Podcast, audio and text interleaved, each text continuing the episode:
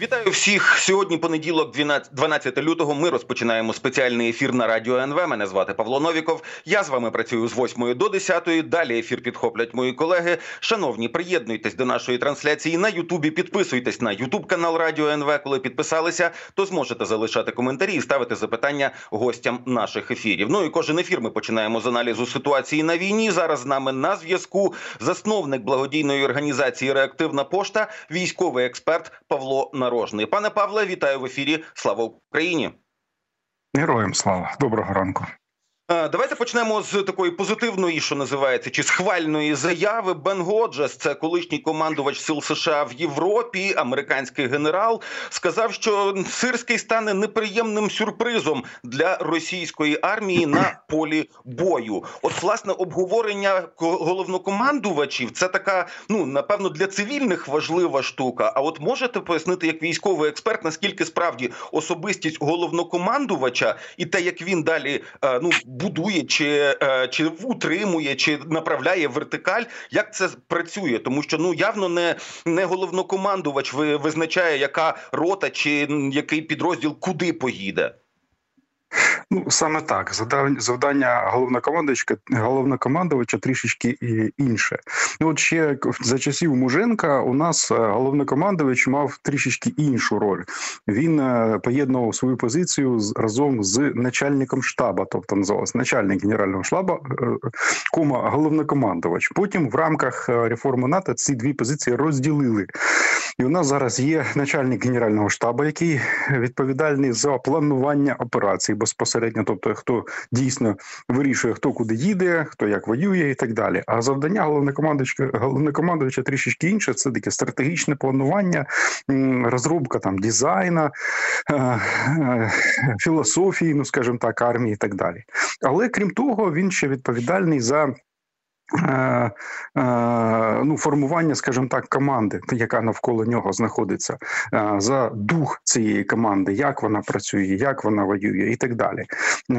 І от Багато хто очікував, що е, сирський е, він буде, ну скажімо так, е, докорінно поміняється ситуація. Тобто його позивний це сніжний барс. Він прийшов за чого? З того, що в нього дуже ризиковані операції, е, дуже як сказати, хоробрі, ну тобто неочікувані для ворога можуть бути. Як воно буде? Ну це дуже цікаво насправді всім, тому що від залужного ми бачили три програмних есе і плюс одну одну прес-конференцію від сирського. Ну таких такого масштабу документів поки що ми не бачили, і сподіваюся, скоро побачимо. Ну тобто, це можна буде оцінювати уже за якимись е, результатами. Ну і от за останні пару днів кілька вкидів уже було про те, що ой, а як же ж так сталося, що Сирський закінчив московське вище загальновійськове командне училище, і от раптом чому це так? Значить, що він народився у Росії. Я вже бачив пости дуже багатьох людей, які зараз на війні, які мають відношення до цього, і вони пишуть: слухайте, шановні, ну народження ще в радянському союзі, от колись там, та ще й в сім'ї військових військового, яких могли кидати між гарнізонами, точніше по гарнізонах по всій території колишнього радянського союзу. Ну хіба це має бути основним показником, а не те, як людина показала себе за ці майже 10 років війни? Ну він воює з 14-го року безпосередньо. Ну тобто, коли почалась е, е, АТО операція, там потім ООС і так далі. Тобто він безперервно всі всі ці часи воює. За ним іде ну купа е, операцій, успішних, неуспішних, як у всіх військових. У всіх бувають успіхи, бувають неуспіхи. Він був в команді залужного. Ну тут ще складніша історія. Залужний колись був замом сирського. Потім залужного підняли до позиції головкома, і сирський став ну по суті нижче на одну ланку від залужного. Зараз вони Знову помінялися. Ну нової позиції залужного немає.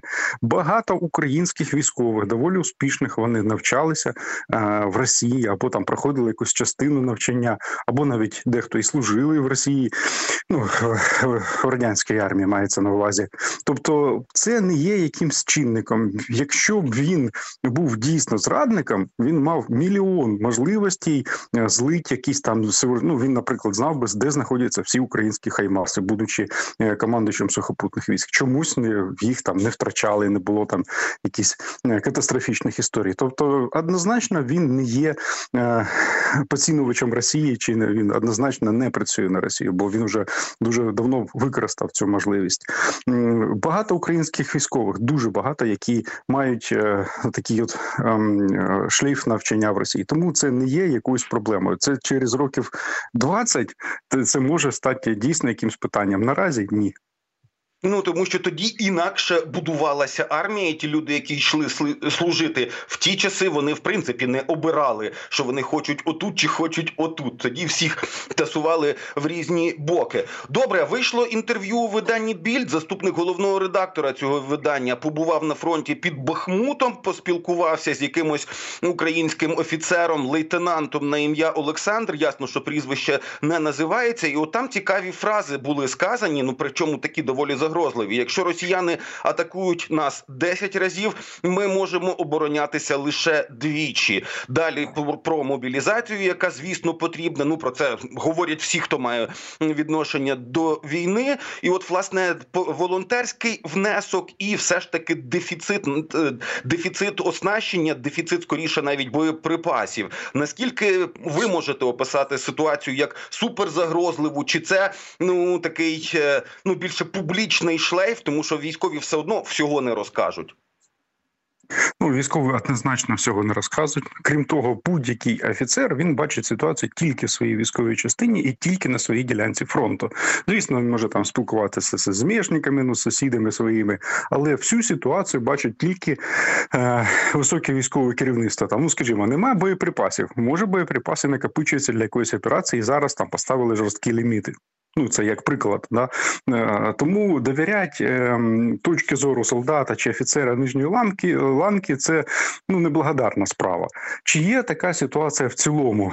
Так, у нас величезна проблема з кадрами. Ну тобто, у всіх абсолютно підрозділах, особливо в піхотних підрозділах, е, нестача людей. Чому це стається? Тому що в армії найбільша кількість небойових втрат. Захворів. Шов, впав, там зламав ногу руку. е, Ну я не знаю, там по якимось особистим причинам там вибув, там поїхав, там де лікувати якусь хворобу, там важку, яку там отримав, скажімо, е, в окопі, там я не знаю, застудився, там щось там, ну і так далі, так далі, так далі. І е, цих людей.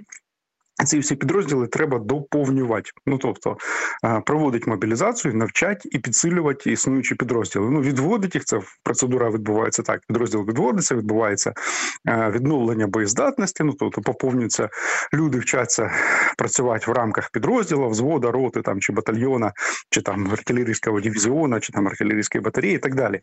Е, Щодо артилерійських, щодо боєприпасів.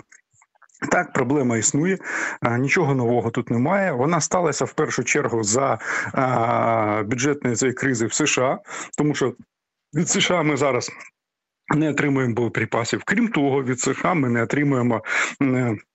Немає можливості е, ремонтувати техніку, тому що ремонт техніки також іде в рамках всіх цих пакетів допомоги. Тобто, умовний там хамві, якщо він поламався, то ми його ремонтуємо коштом українського бюджету. Закуповуємо ці запчастини там, ну чи коштом волонтерів. Але точно не за кошт США. Е, е, І ця проблема вона накопичується. Чим далі вона ну, стає тим більш е, серйозною. Це і поламки техніки, і нестача цих е, боєприпасів. На жаль. Так, але є вже ознаки того, що в в, в, ем, парламенті США там вони вже пройшли пройшли першу е, у них двохпалатний парламент, першу палату вони вже пройшли. Очікуємо голосування в другому, і сподіваюся, в березні ми вже побачимо е, ефективне голосування. Надія така є. Сподіваюся, так, тому що насправді дуже багато чого залежить від ресурсів. Хоча знову ж таки, і військові експерти, які спілкувалися тут з нами в ефірі, регулярно повторювали оцю, знаєте, як мантру, що у військових не буває так, щоб всього було достатньо. Ресурсів або не вистачає, або немає зовсім. Ну така чомусь максима е, вимовляється. Давайте тепер поговоримо про деякі деталі ну того, що відбувається на війні. Розказують про дефіцит боєприпасів, розказують про те, що складно з технікою. Досі дуже багато потреб закривають волонтери, благодійні організації, які довозять те, що треба до фронту. І тим не менше, при цьому всьому фронт трива, тримається. Немає суперпросувань ані на Куп'янському напрямку, хоча там дуже гаряче і дуже тиснуть, ані Авдіївка все ще не, не в оточенні, наскільки я можу побачити, по тому що публікують за останні дні. Це е, тримаються на героїзмі, тримаються на тому, що вони дуже знають свою місцевість. На чому воно так відбувається? Якщо все так погано, то чому ми не відступаємо, умовно кажучи? Ну ем, от я поясню ситуацію на прикладі Авдіївки. На Авдіївці ворог наступає. Ми відступаємо, втрачаємо якусь там е, ділянку фронту. Після того е, е, закидують е, більш боєздатний підрозділ. Він відбиває цю ділянку фронту, повертає там позиції. Це таке відбувається там постійно. Ну плюс-мінус постійно така там історія. Але е, е, ну це вже ось конкретно з Авдіївкою. Там ситуація як в Бахмуті. Ворог використовує каби. ем, Керовані авіаційні бомби, плануючі авіаційні бомби, Е, вони за їх допомогою знищують всі будинки в Авдіївці, особливо високі будинки. Вони е, ну як кістка в горлі, тому що в цих будинках знаходяться наші захисники, які там снайпери, е, оператори противотанкових е, керованих е, птурів, е, інші підрозділи. І от ворог він перемелює, знищує всі будинки. Так сталося в Бахмуті, так сталося в Мар'янці, і на жаль, з великою ймовірністю це відбувається зараз в Авдіївці. Е, Коли цих будинків не буде, коли не буде е, що використовувати як укріплення, там прийдеться відійти. В будь-якому випадку, ну тому що неможливо захищати просто рівну е, територію зрівняну з е, землею.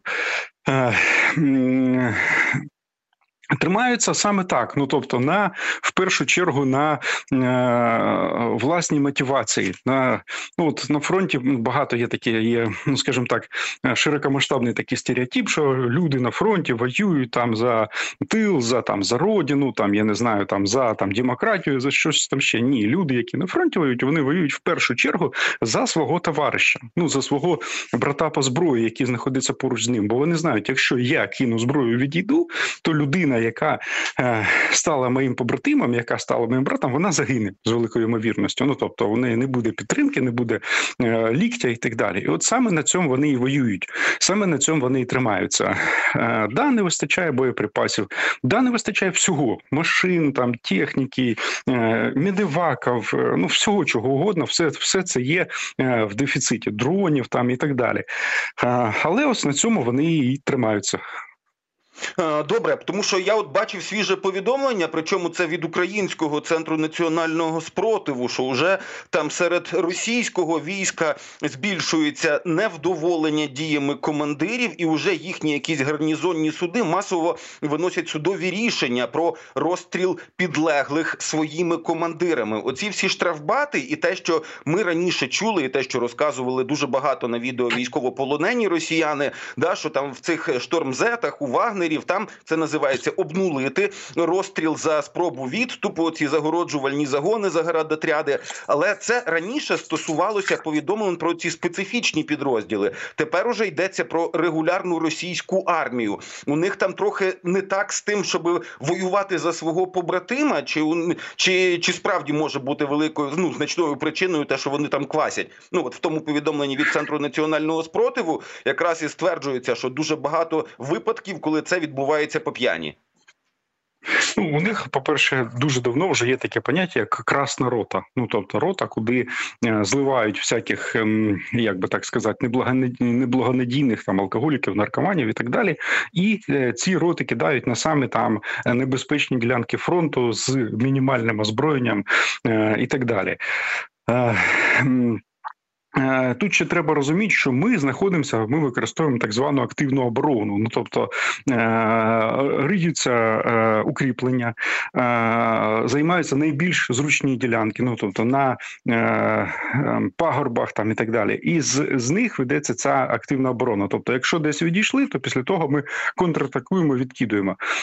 При таких діях втрати у ворога приблизно в 4-5 разів більше. Ну звісно, залежить від дуже багатьох е, параметрів від там від е, ділянки місцевості, від техніки, яка використовується, від е, щільності мінування і так далі. Але в цілому е, противник втрачає набагато більше людей, ніж ми.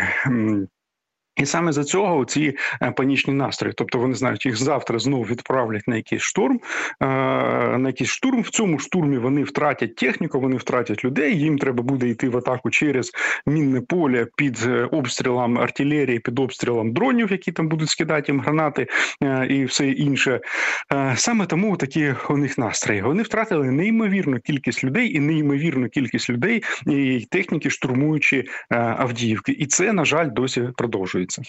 Це продовжується напередодні. Уже в ефірі лунала цифра, що вони за ці три місяці атак на Авдіївку втратили більше ніж радянський союз втратив за 10 років війни в Афганістані. Тобто навіть такі порівняння, коли в місяцях втрати. Ну і про Бахмут була приблизно така сама статистика. Тобто там в десятках тисяч були втрати за місто, в якому не жило стільки людей, скільки росіяни поклали своїх для того, щоб його захопити. Ну і ще про дефіцитні штуки. Це повідомлення від сил територіальної оборони, що за останні майже два роки Україна підняла зі зберігання зі складів понад 30 тисяч увага кулеметів марки Максим, тому що у них водяне охолодження, вони майже безперервно можуть відповідно стріляти, і ці штуки круто працюють в оцих антидронових мобільних групах. Що щоночі ми чуємо тривоги. Щоранку ми бачимо повідомлення, скільки позбували шахедів. Але от для мене це трошечки дивно. Виявляється, зброя, ну здається, ще кінця 19 століття чи початку 20-го,